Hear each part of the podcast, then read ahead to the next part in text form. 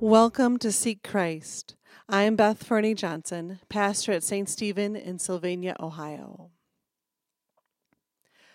Do you ever get tired or ever get just really, really stressed?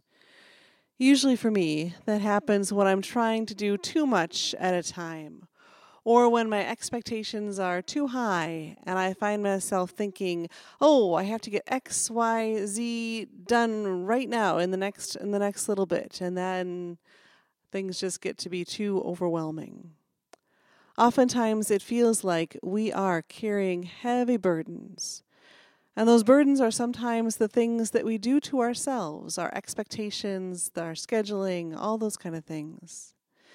St. Augustine, one of our church fathers, wrote, Our hearts are restless until they find their rest in thee.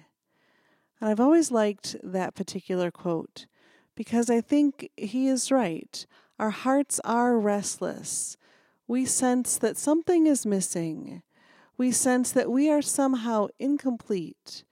And so we try to fill that emptiness, we try to fill that hole with stuff with activities, with a busy, busy schedule.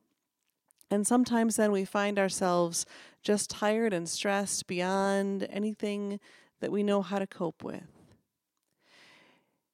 In Sunday's Gospel from Matthew 11, starting with verse 28, Jesus says, Come to me, all you that are weary and are carrying heavy burdens, and I will give you rest. Take my yoke upon me and learn from me, for I am gentle and humble in heart, and you will find rest for your souls. For my yoke is easy and my burden is light. Jesus invites us to make him a part of our lives, and in doing so, to take a step back and look, analyze our lives. Are we busy doing things that show love of God, love of neighbor? Are we taking time away for love of self as well. Are we busy busy doing these kind of things or are we just busy doing? Some questions to ponder. On the cross, Jesus takes all our burdens, all our sin, and dies for us.